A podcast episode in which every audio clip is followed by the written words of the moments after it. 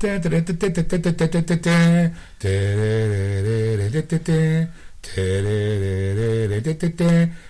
welcome to Geeksters. I'm your host Sean, And I'm your host, Ed. and this is episode 12. really Yes. All right, For First you of the year. First to do is keep track at home. and today we have uh, Dave with us again. Hey, Dave. Say hi, Dave. Happy New Year, everyone. Happy New Year, Dave. You guys almost sound like the correct one. Happy New Year, eh? Happy New Year, eh? We're trying to get our Canadians to come in. All right, so the subject of today's show is going to be cosplayers, fan films, and anticipation of movies for 2013. All right. Sounds, Sounds great. cool. So we'll start off with uh, cosplayers. Sure. Okay, well, what do you guys feel about cos- cos- cosplayers? I, you know, for the most part, I do enjoy them because there's a lot of cosplayers out there, especially when you go to the comic book conventions and the sci-fi conventions. Just do a great job on some of the costumes they Yeah. make. You know, like there's a zombie Gumby that comes up every once in a while. I'm sure you guys seen. the horror conventions, too. Usually, But yeah. I guess before we get into too detail, I guess there's people out there who don't know what cosplayers are Right. because they don't go to comic book conventions or horror conventions. Right. cosplayers basically take it as it's Halloween all year round for these people. They take their favorite character or characters and they dress up like them. Mhm. You know, some are really, really good, like as mentioned. Yes. The zombie Gum- Gumby. Gumby is really good. But then there's ones that just do it just for the sake of doing it. Like the last Comic Con where I was at, guy was painted all in green and had the Hulk fists Yeah. and that was his idea of being the Hulk. and it's like, ugh, you know, and it's a fat guy too. So it wasn't like like if you were a muscle bound guy painted green, it'd be like a Lou Ferrigno would be different than some guy going, I'm the Hulk, Hulk smash, give me a beer, Hulk smash, Hulk want beer. Now, I did see a Hulk at a horror convention that did a really good job, and he was on stilts, and he had a suit that he wore that he put over it. It was all muscled, kind of thing, with the huge hands. That was impressive. That was Monster Mania. yes, Yeah, some of those guys actually do like a lot, put a lot of time, a lot of money, a lot of effort into it, and those are the ones that I appreciate. You know, like most of it's, oh, let's be honest, most of it's girls right. that do it. They Right. do the old sexy, They're the ones you notice. Come you know, they do the sexy outfit. You know, like uh, my one of my favorites is the female Loki that was at the comic book convention last Yeah, year. yeah. She looked not only did she not only was she cute, but the outfit looked great.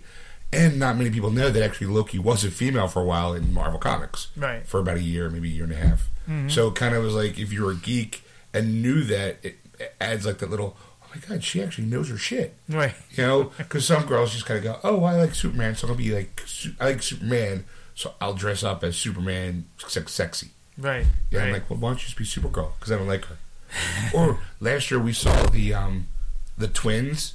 oh, that was awesome. One yeah. was dressed as Superman, the other one was dressed as Clark Kent with his shirt open, with the with you know, they Oh, were nice. They were identical twins, so Yeah. it was really cool to see it because it's like one fully looked like you know Clark Kent with the glasses, and the other one was dressed up as Superman. Very yeah. cool. We saw them at lunch, and everyone was like, "We gotta get a picture with these guys, or get a picture of them," because everyone was like, "Wow." Yeah. So like that, I appreciate the cosplayers that way, not the old. Hey, how you doing? Look at me, I'm Thor. Hey. That's just a regular hammer. No, it's Mogi or whatever. It's my Thor hammer. Hey. Thor hammer's made by Stanley. Yeah. It, it goes squeak, squeak, squeak, squeak. well, the Thor hammer was made by Stanley. Oh. Vroom, tsh. it wasn't made by uh, Steve. Uh, we call it. What's, what was his partner? Ditko? Not Ditko. Um, Kirby. Jack Kirby. You know, sure wasn't Jack Kirby who carried credit the idea, since Stan Lee did steal most of his ideas. Sorry, Stan.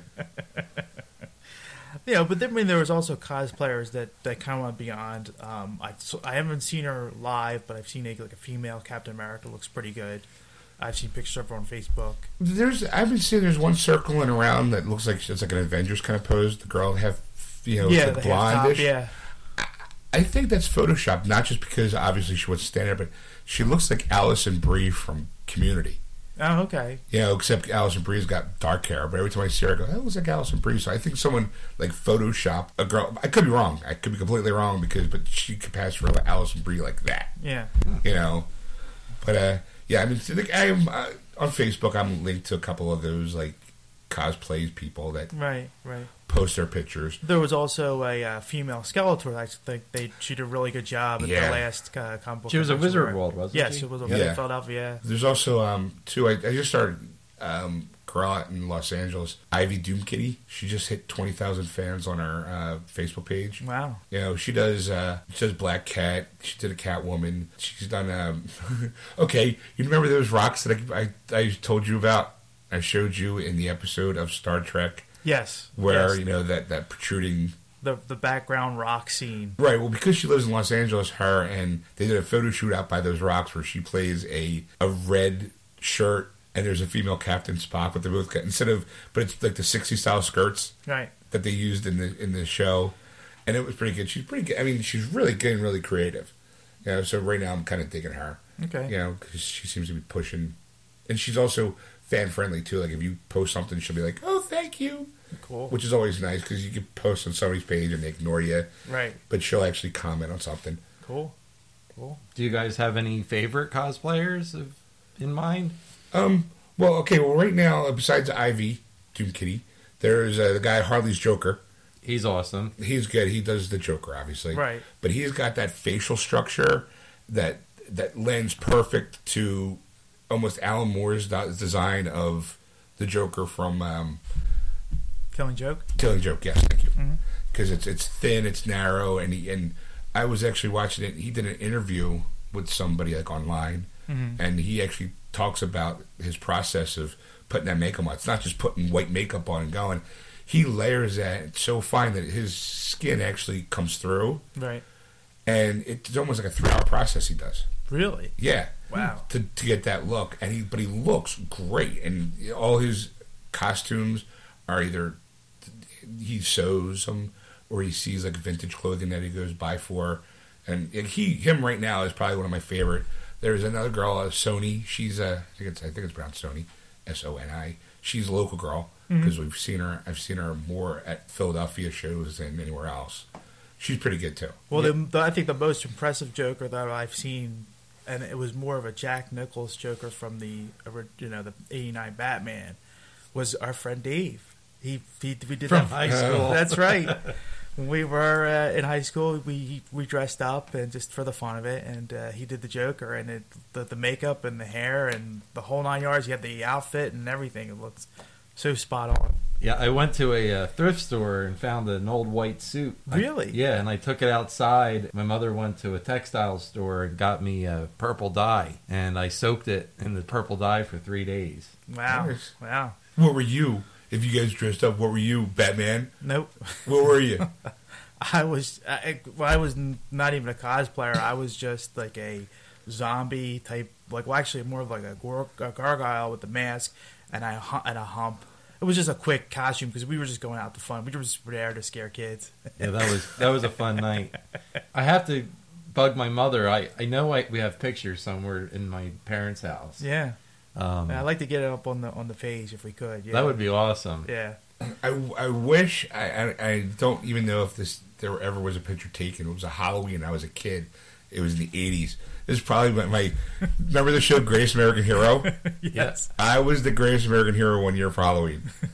I I drew the. I guess it's my most extent I've gone into cosplay. I mean, I, through the years I've been you know I did the Crow with the white makeup and the lines. I did Silent Bob one year. Mm-hmm. But you know, I you know because Silent Bob was easy because I'm a fat guy. So is Kev. So just basically throw a trench coat on, and I had a Movies hat that I wore backwards.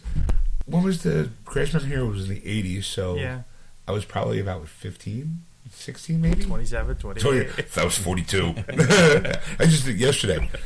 Um, I remember taking, ta- and you know, back then it was all just TV related. You actually had to go by either a magazine or TV. You couldn't, there was no internet, so you couldn't access photos to kind of get what it looked like. Right. So I went out and I actually, on cardboard, drew the symbol, you know, a big one for the chest, a small one for the belt. Um, I think I used black tape for the belt Okay. you know. But now the kicker is the guy is uh, um, blonde, blonde curly hair, and I'm I have dark hair and it's wavy. But my grandmother, God rest her soul, wore wigs, and she wore a blonde wig, so I was actually able to use one of her. I took one of her wigs. She gave it to me to use, so I was running around with a blonde wig, red tights on. Uh, I had a my mom. My mom dyed a, a regular a white sweater red Right. to get the red, and, and I used uh, black electrical tape and duct tape for the black and silver parts. Cool. And I had boots and everything. It was. I just. I just there's a picture. I'm sure probably buried somewhere. I would love to you see. You must find this picture. That would be awesome. That's what I did for my the, the kid. Any of his friends out there have that picture? No, you know, because it was just I just did it for Halloween. Went around the block because I think I took my sister out. You know, because she's ten years younger than me, so she would have been like six or seven. Oh, okay. She was probably something, probably princess. Well, one of my favorite cosplayers is Ruby Rocket. Have you guys ever seen Uh-huh. her? She's a redheaded uh, cosplayer, and uh, she makes all her own costumes. Amazing. She, you know, and she does male superheroes, and she converts them to a very feminine version. Mm-hmm. And another interesting point about Ruby is she is a burlesque dancer, and she'll bring her cosplay into her acts. Okay. And like you know, if you ever wanted to see Batgirl strip, go look up Ruby Rocket. There's another girl too that's on there. Um, I forget what her name. I wish I remembered her name was Lily Stitches. There's another girl that she does that Heard too. of her. She, she does. She's more of a Harley Quinn girl. She dresses up like a Harley Quinn a lot, but she she's in a troupe, a burlesque troupe that actually does that as a living.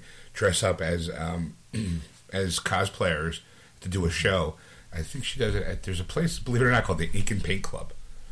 You know that she's Really? that she's actually gone to. She promotes a lot. It's up, I think up somewhere in New York. Okay. You know, she does a burlesque show. She shows pictures. It's not like, oh, look at me boobs. It's used tassels and done like Pussycat Girl styles or whatever the hell. You know, Pussycat, Pussycat Dolls style. Yeah, and, and usually with burlesque, as they're dancing and stripping, it's telling a story. Yeah. Mm-hmm. and and it's really entertaining. It, it's for males and females. It's not like a gentleman's club. Right. Yeah. I've always been impressed with the ones who actually go out and design their suits rather than just pull it off the rack or buy something off the rack and then modify it for themselves. Mm-hmm. Uh, you know, like, like Sony, she's been doing a lot of Mighty Morphin Power Ranger stuff.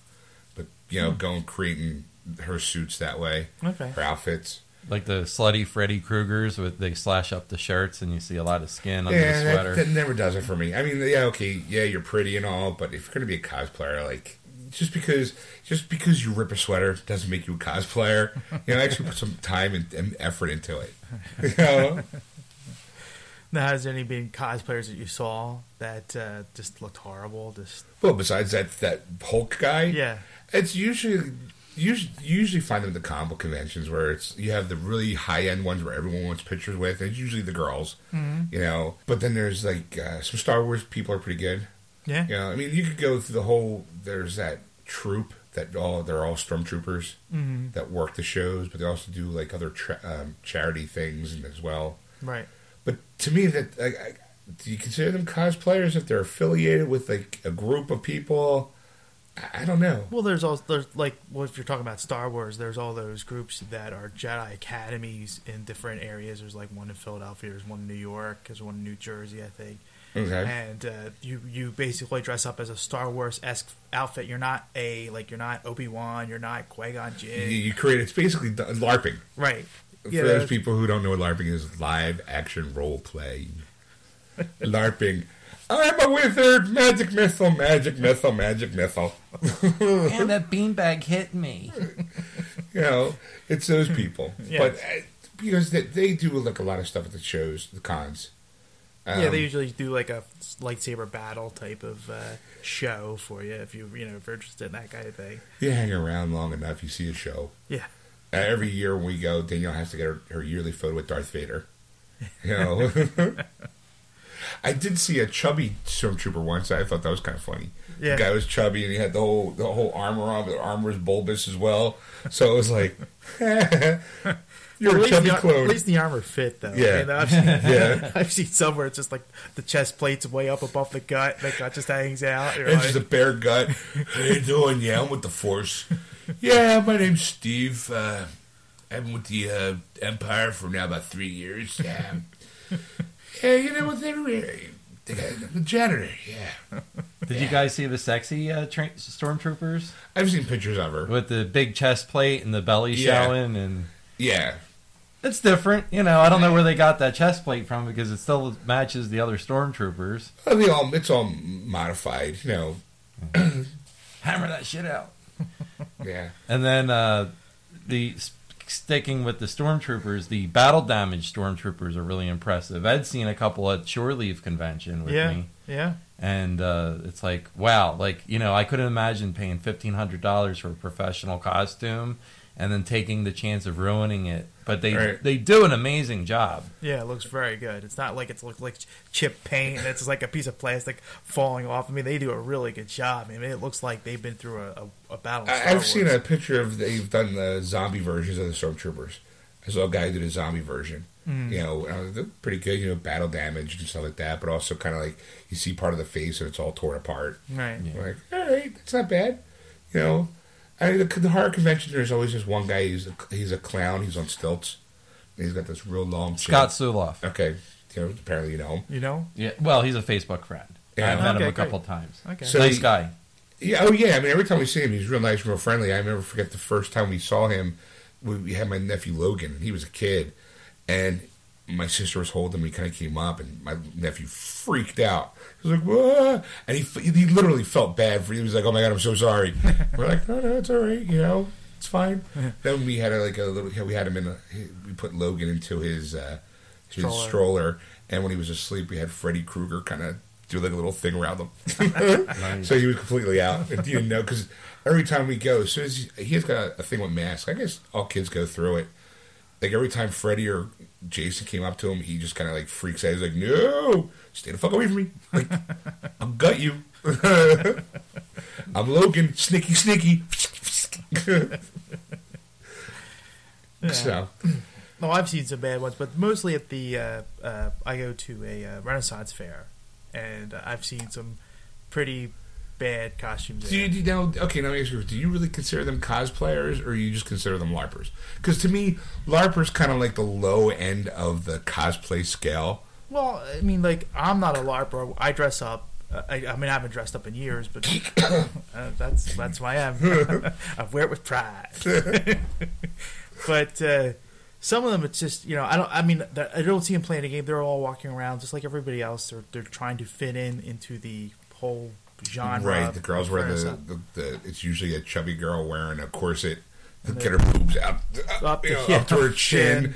You know, walking around, you feel like going, "Bar wench, serve me another mead."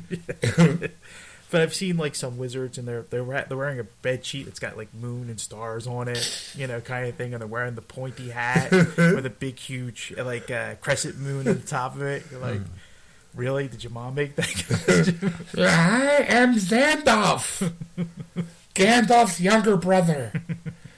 I am a wither. Must have been him at the show. Yeah, it was me.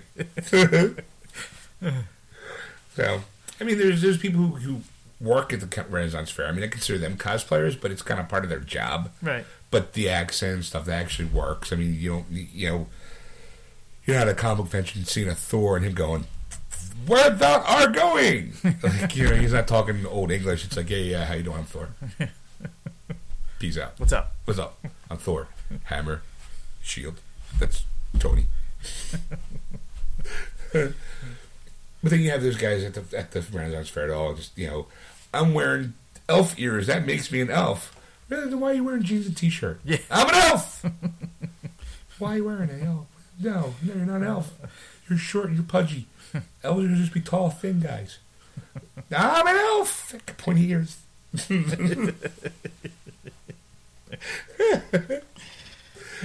Okay, well now some people take those cosplay moments and if they're good enough, actually spin that off into web series, webisodes, or Correct. what, what's known as fan films. Yes. Um, some of the most no, more notorious ones that have been tossed out in comic book conventions are uh, Batman's Dead End. Mm-hmm. Grayson. Yeah, Grayson, I've seen that one.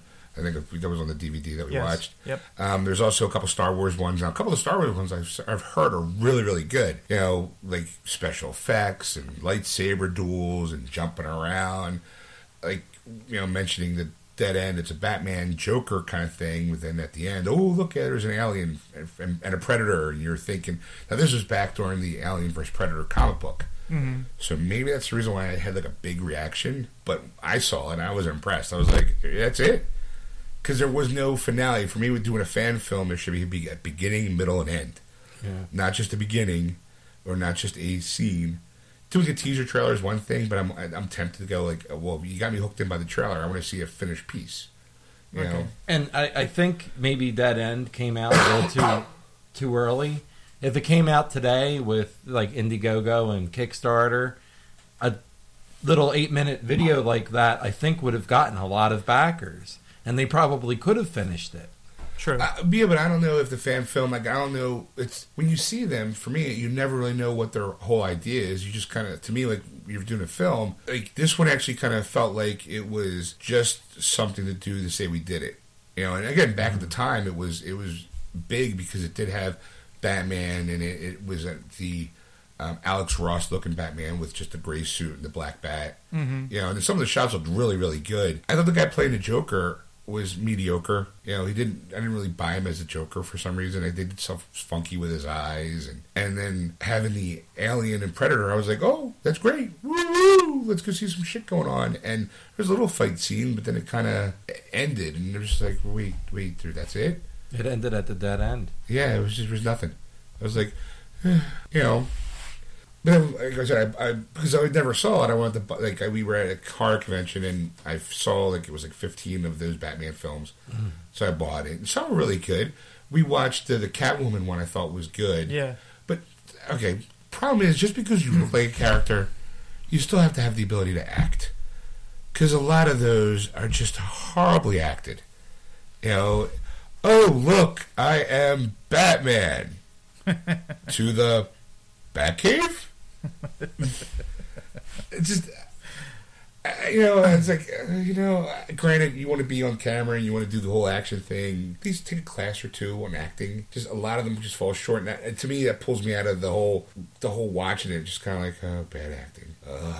Well, you're just you're just tougher than others. I mean, like I appreciate that that they're willing to do this because I mean, granted, some of them don't do it for do it for nothing. so I- basically, you some know, of them do do it for nothing. I, most of their most of their money goes to the costuming, to the to any sets, because a lot of times like they either have to like rent an area out to you know like a, a lot of them do it in a parking garage if you noticed that Right. kind of thing, which is probably the most common place to do it because of good lighting and you know nobody will be coming in and bothering, especially if you can block it off. Right, and it's probably free to run there because you know if it's a four story building, you can always run up to like the third floor where no one parks you know, Right. in the middle of the night.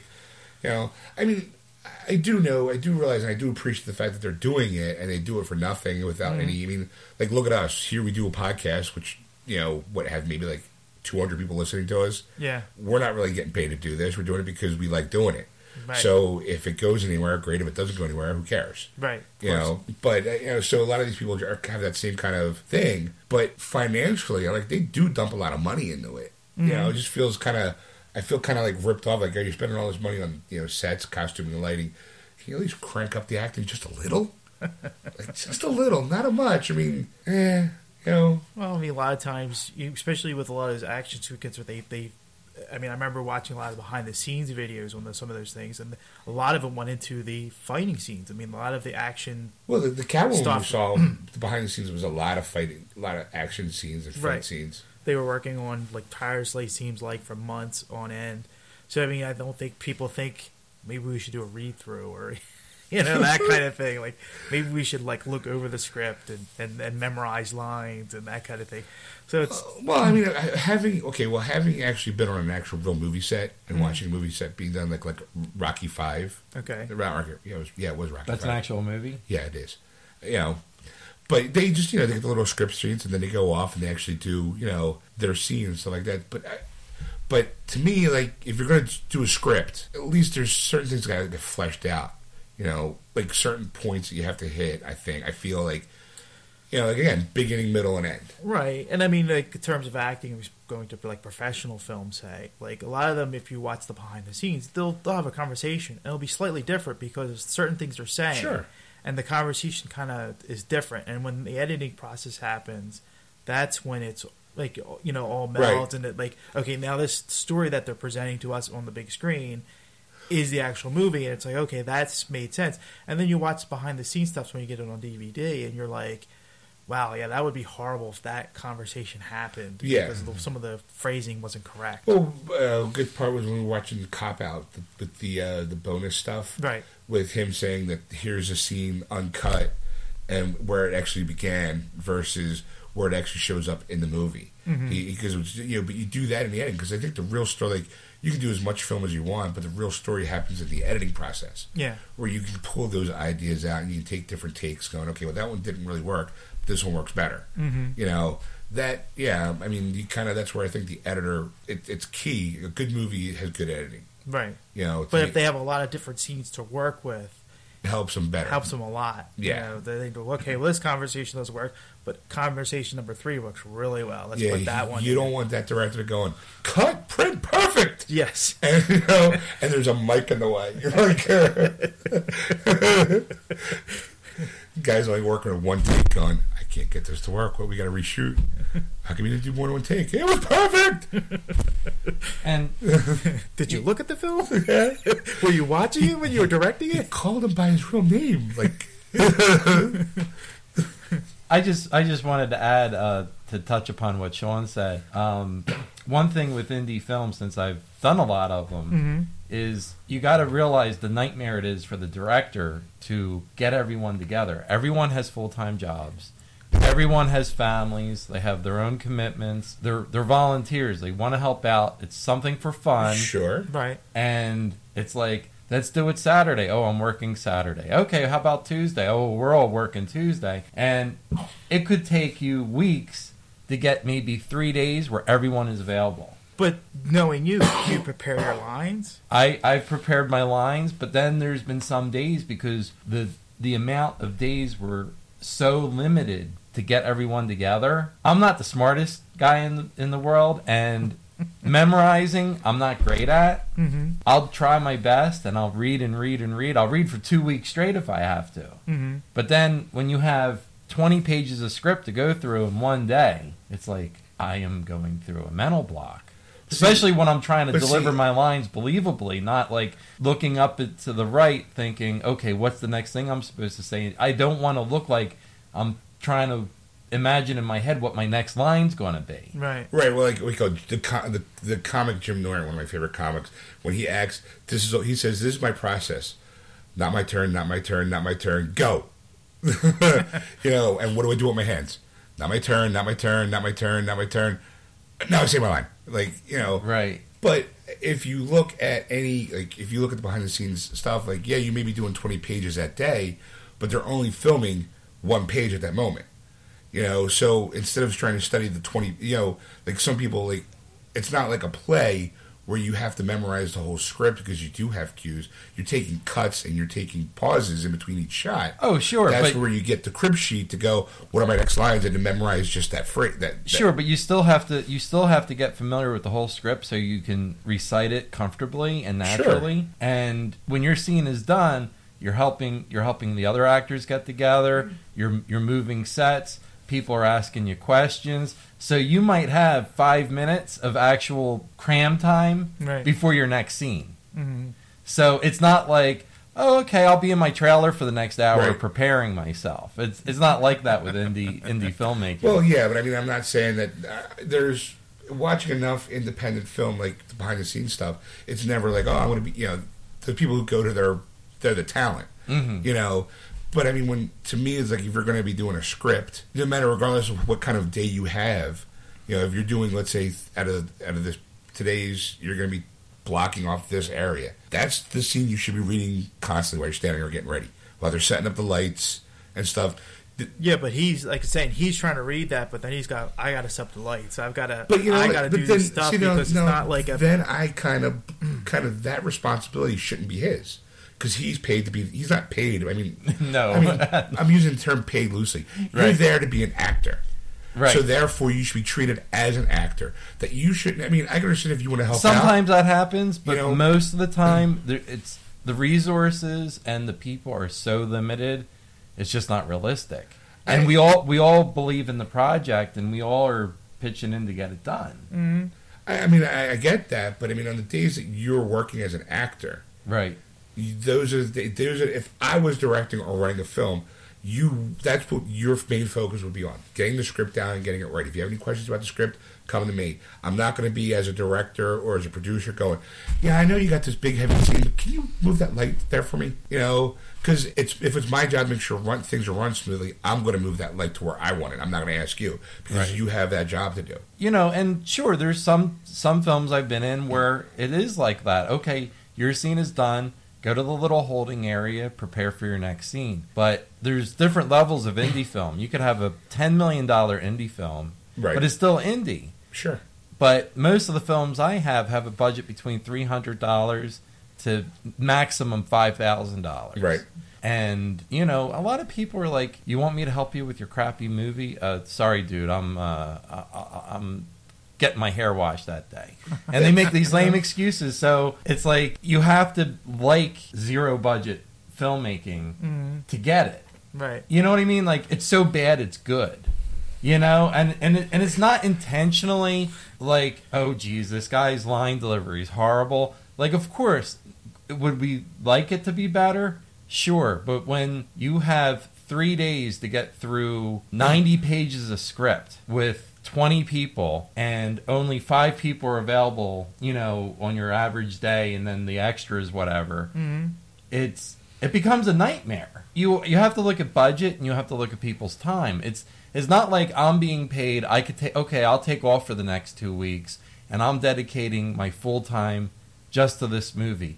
Perfect world, that's that's how it would be. But in reality, no one can do that. No one can afford to do that. I I agree to a certain extent, but there's also a point like if I if you want to be in that movie, then maybe you should as an actor or or like if you believe in a project so much that that you're willing to devote that amount of time in it, you should be comfortable enough to say, you know what, I will take a day off from work to do it. You know, Oh, of course. Well, you know, it's to me, yeah. it's it's the people that say, "Well, I can't give you Saturday, but I can go." Like, like we, I know you. We have 300 people working on this job, but now you have to change 300 schedules to suit the one person who can't come in that day. That's the part where, like, it's like, well, you're, you're trying. Then you're not really believing in that project because now you got 300 people waiting on you.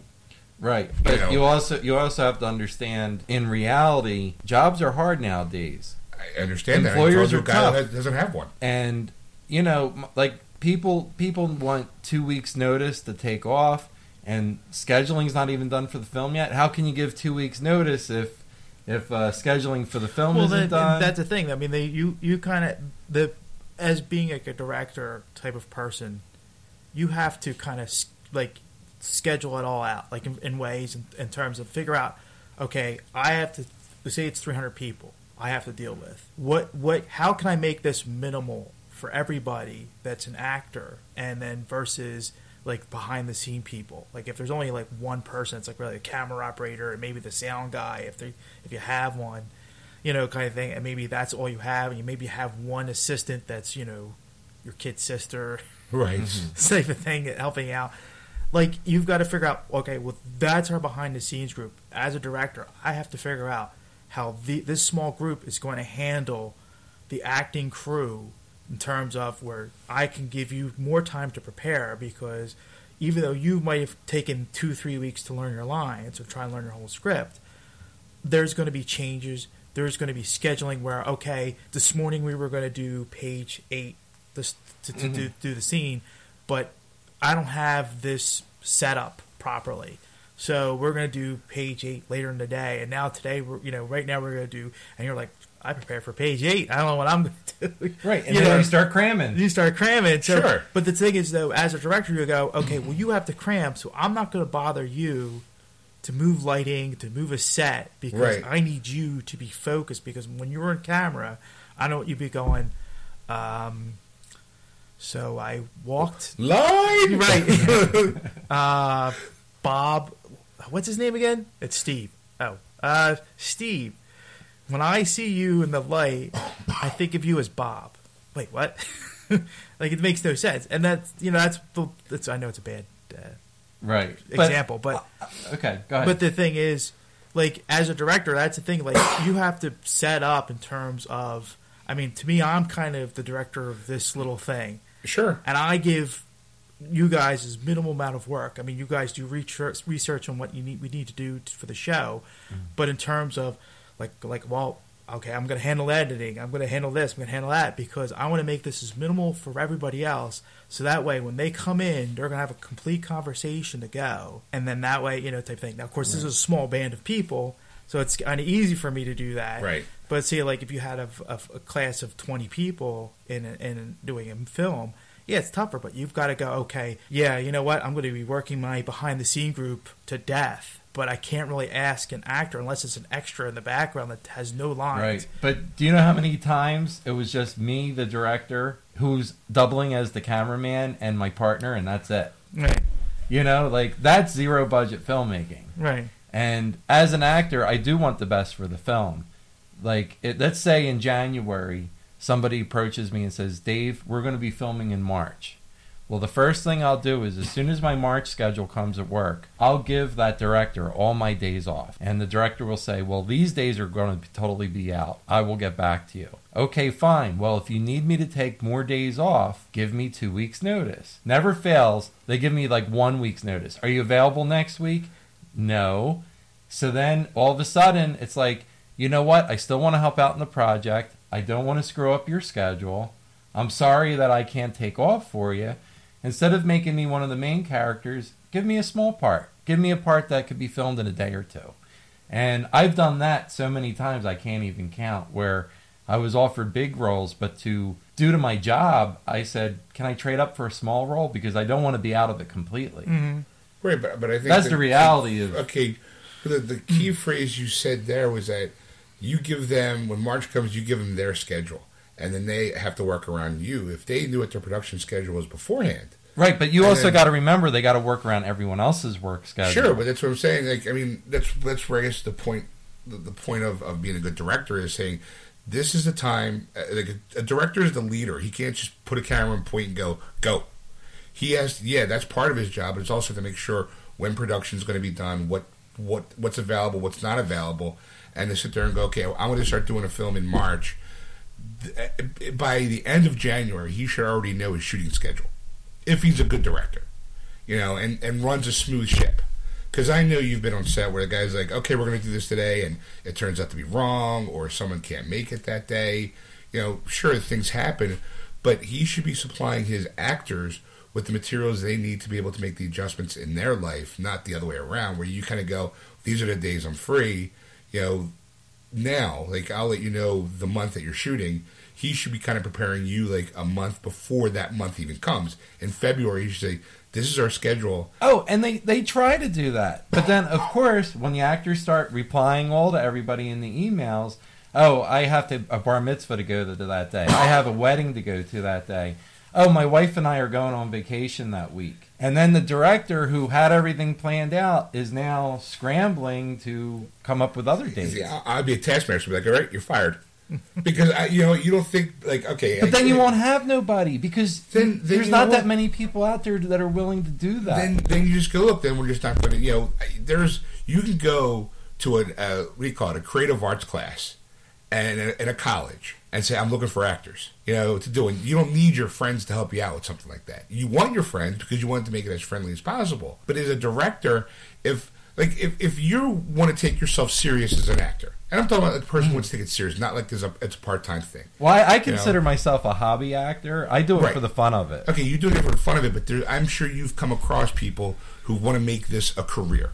You know, who don't want to look at who are doing it for for one specific, like who hopefully it eventually becomes more than just basement acting.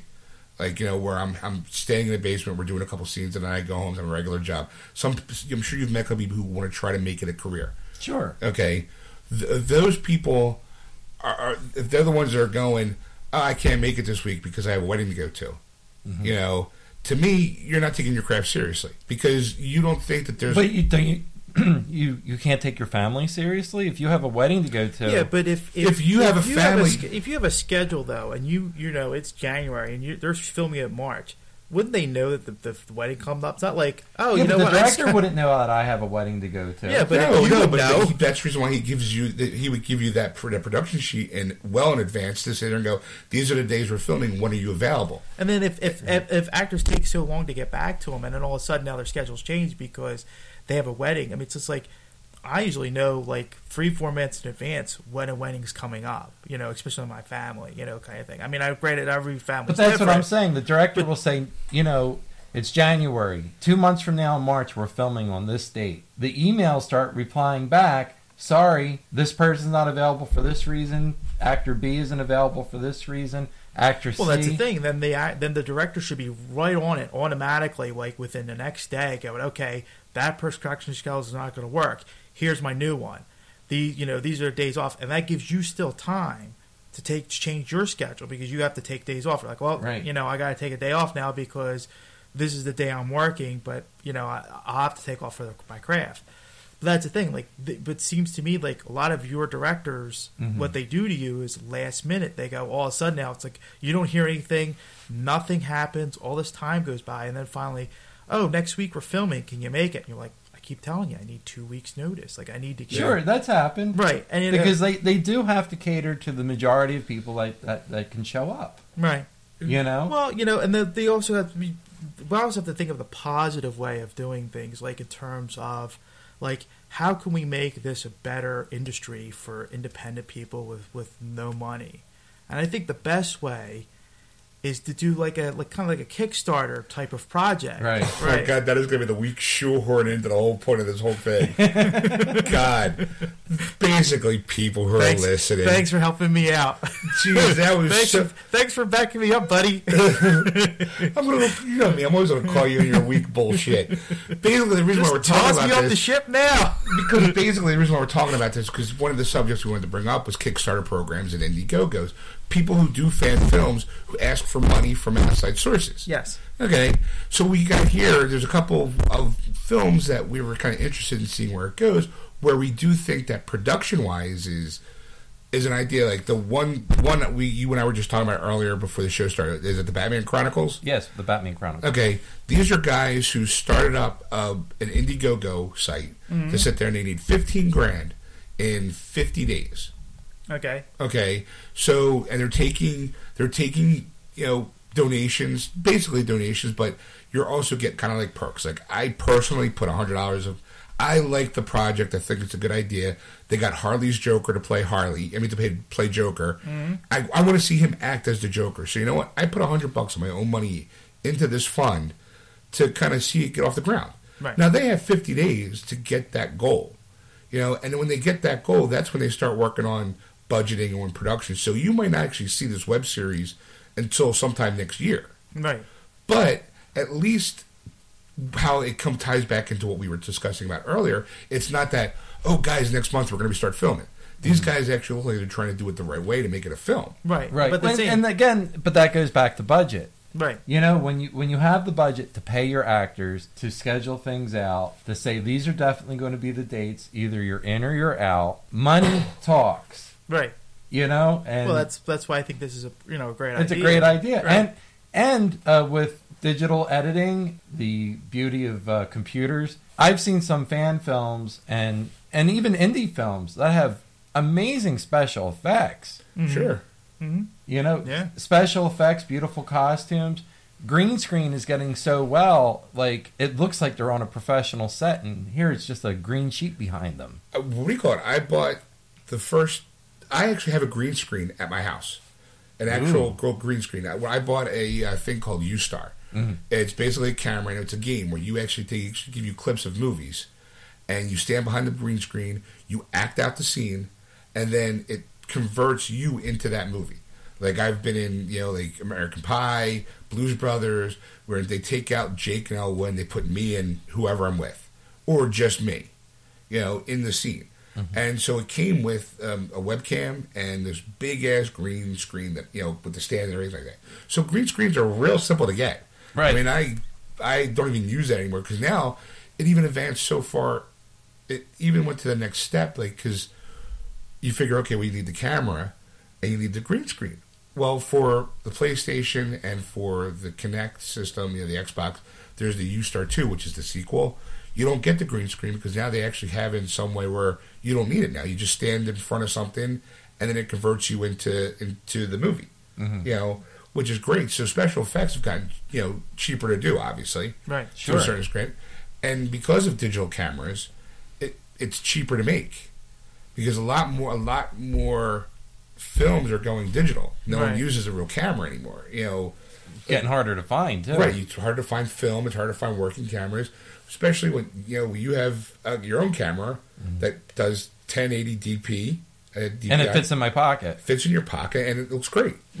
So why do you need that fancy schmancy camera when with three guys and a decent camera phone can actually produce something pretty well?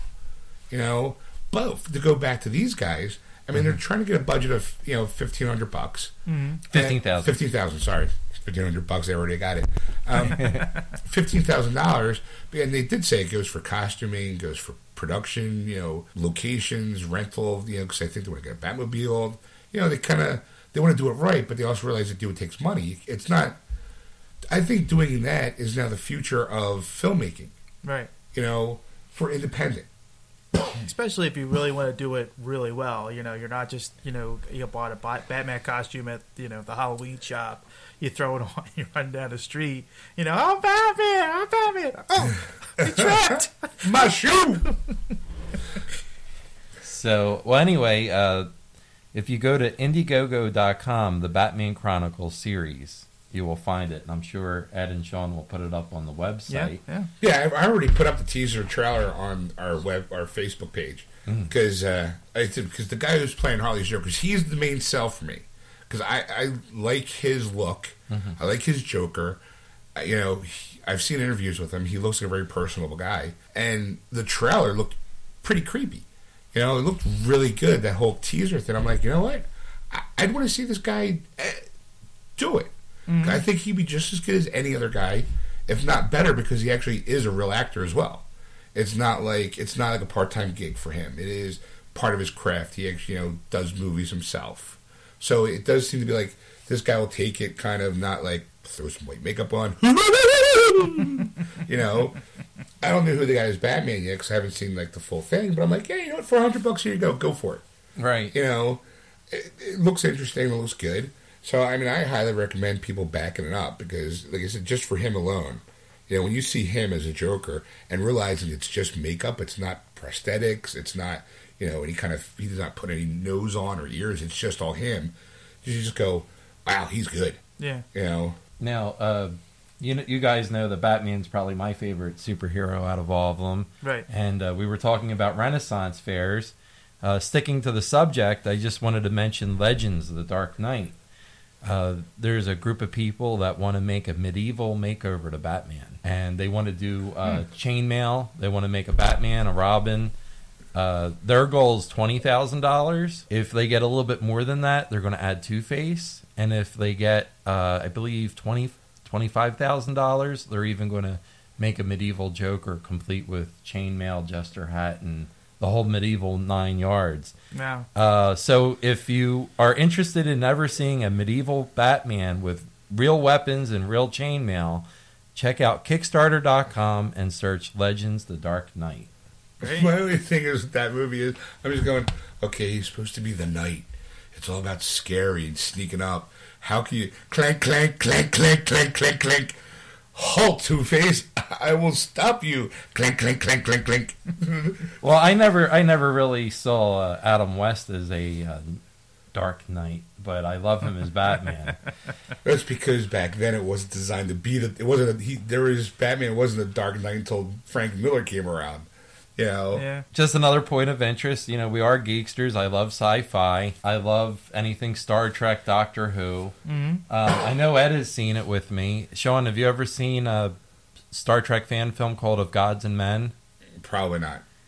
Really good. They All right. go- they got professional prop people.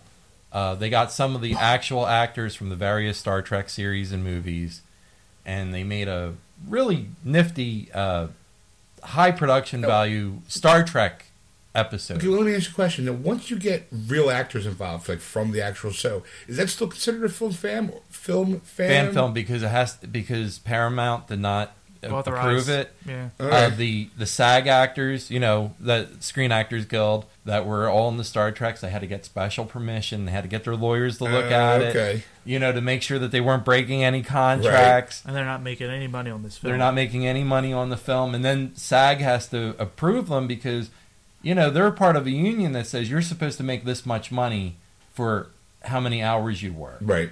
So then they have to get waivers for that, and it's really made out of a labor of love. The reason why I bring up Star Trek of Gods and Men, uh, we threw out some numbers earlier: fifteen thousand dollars for Chronicles, twenty thousand dollars for uh, the medieval Batman um, Legacy. You might say, "Geez, that's a lot of money. That that's impossible." That's not possible. It's not impossible because let me tell you, of Gods and Men, they're working on a sequel called Star Trek Renegade. Their goal was two hundred thousand dollars.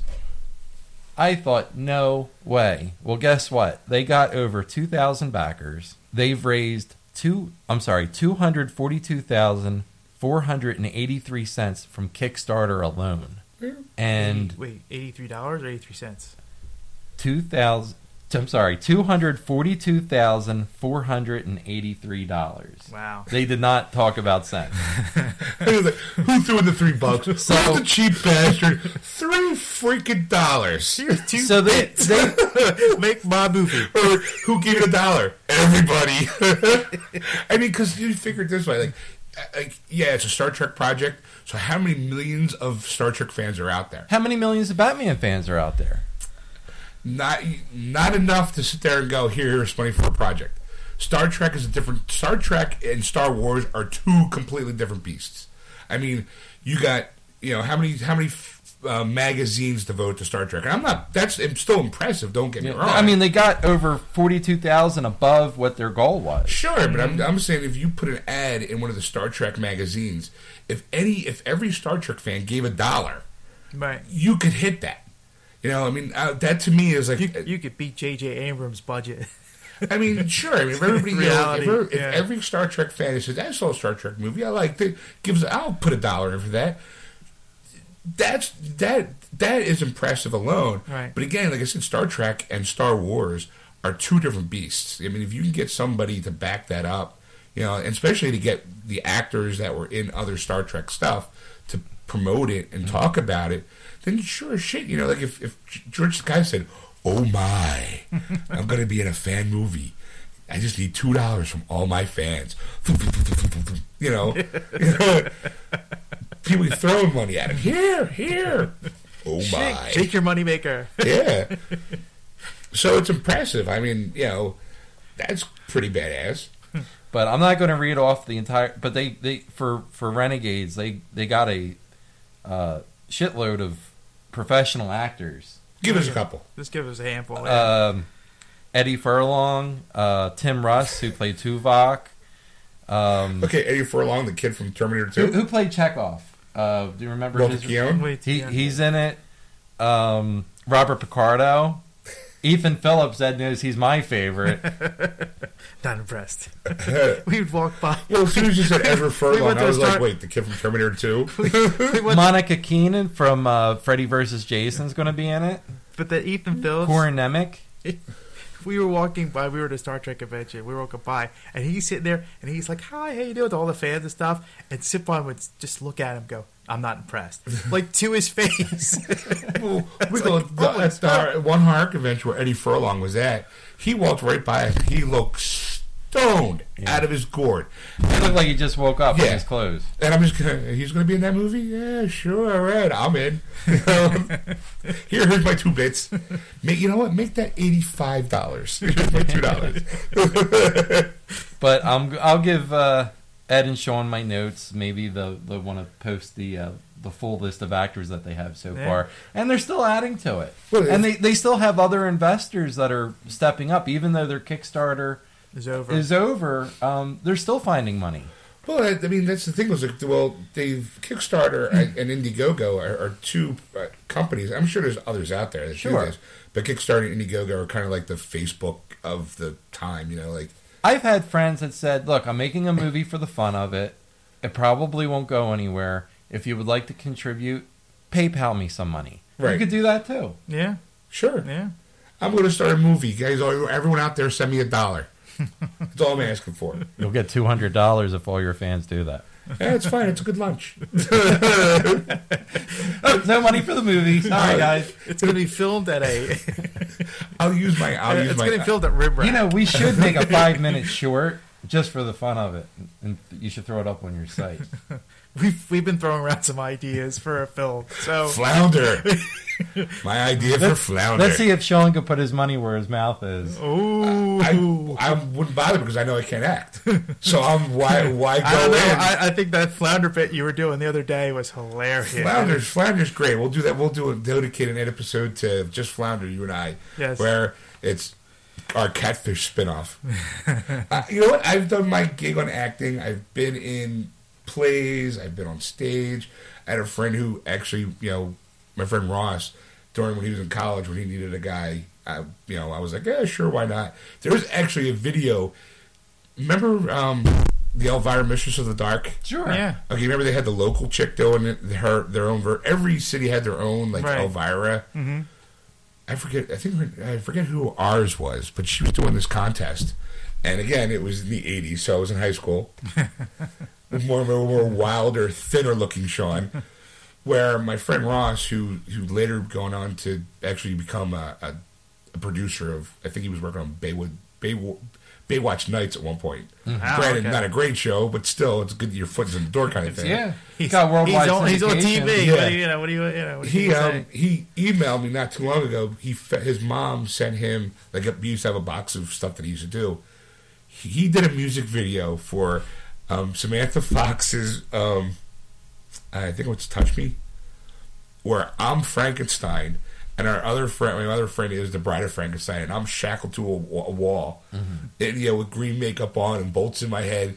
It's it's very funny because I mean you're talking decades ago. Can we get a copy of this video? Uh, he asked me if I wanted. it. I was like, "Yeah, put it on. Just send it to me." He's just gotta, you know, find it. You know, Can, can we That'd get it be on the site? I would put definitely. I would definitely put that on Okay, the site. okay. I am not a. I mean, I love the. Not. It wasn't bad because at the time If not, I'll be like telling your friend, send it to me. I got no problem. I got you know what I've I've never been one to shy away from stupid stuff. Like if I put my foot in my mouth, fine, give it to me. I deserve it. Yeah. This was fun to do. It was kind of low budget crappy because we did it with no money. Right. and it, but it was just the whole idea of us being all together because we had a camera crew, but we were all high school kids doing it. You know, like the clothes I was wearing were the clothes I wore walking in. You know, all we did was put makeup on me. Um, my hands weren't green, so I'm there, you know, shackled to a wall at one point. My hands are all like, yeah, and I'm going, "Arr, arr." I can't wait. I if the moment I get my hands on it is the moment I will gladly hand it over, going, here you go.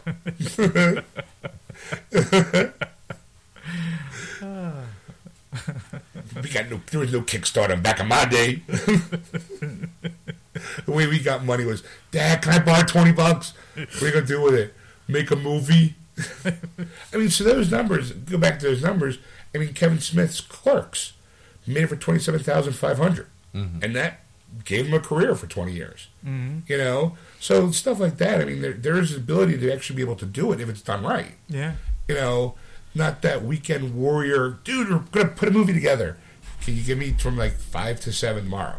You know, that to me, like I think it hurts you more mm-hmm. because it does kind of like you and you do it for the enjoyment, but you're stuck with doing these these roles when you can because you you're you're kind of sometimes you kind of feel I feel like you're kind of tied down in a way because you go Sure. you want to do this and you love doing it, but because real life interferes with that, Goddamn real life. you know i just think like if if the people that if a person should be able to kind of not only work around it but also give you since you do if i know the people that i'm working with have such limited time and i'm asking limited time from them i would try to be as, as accommodating as i possibly can And many of To the them, actor and many of them do try to do that.